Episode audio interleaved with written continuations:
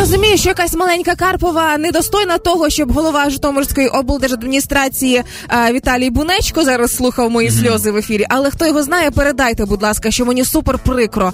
А, він оголосив про те, що в Житомирі визначили 12 почесних амбасадорів області. Да. А, і це що таке амбасадори області? Запитаєш у мене в Житомир на Житомирщині. Я тобі розкажу все дуже просто.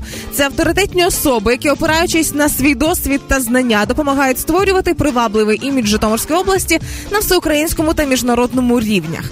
Виходить так, що вибрали 12 людей, які за останній рік максимально популяризували Житомир і область. Если вкратце, кто эти люди, назови там топ-3 самых популярных людей, которые это все сделали для Житомира. Ага, останні за останній рік вся Україна говорила про Кузька Кузякіна. Миколу К- це дитячий письменник, Миколу Климовича, майстер художньої обробки дерева і соломки, Артем Мельник, чемпіон світу та Європи, володар Кубку світу з кікбоксингу. А, також говорили про актор, е, актора і режисеру театра е, Петра Авраменка і Ірина Шинкорук, співачка, телеведуча, режисерка, народна артистка України. Ну і ще інших там люди, бо їх всього 12. Ну, я Кузька Кузякина загуглил. Вот, украинский детский писатель. Так. Все по делу, пишет книги детские.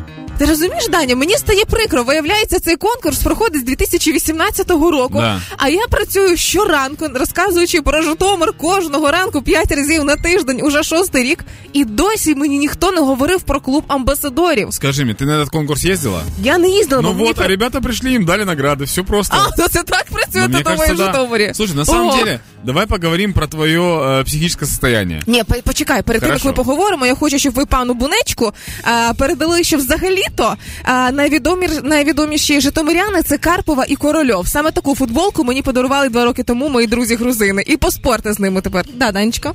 Э, Почему тебе необходимо признание кого-то со стороны, чтобы чувствовать себя э, человеком, который э, делает для Житомира классные вещи? Данечка, я хочу для це для того, щоб влада Житомира зрозуміла, що в них росте. Влада Житомира зрозуміла, що їм росте на зміну достойна людина, і вони бояться мене визнати, щоб свого часу я не стала мером міста і не давала їм 40 різок по спинах за такі вичутки. Все, я зрозуміла. Даня, дякую. Це прекрасний аналіз був, по-моєму. Вы прослушали сегодняшнее утро и помните о том, что Карпов вакцинирована. Выводы делайте сами.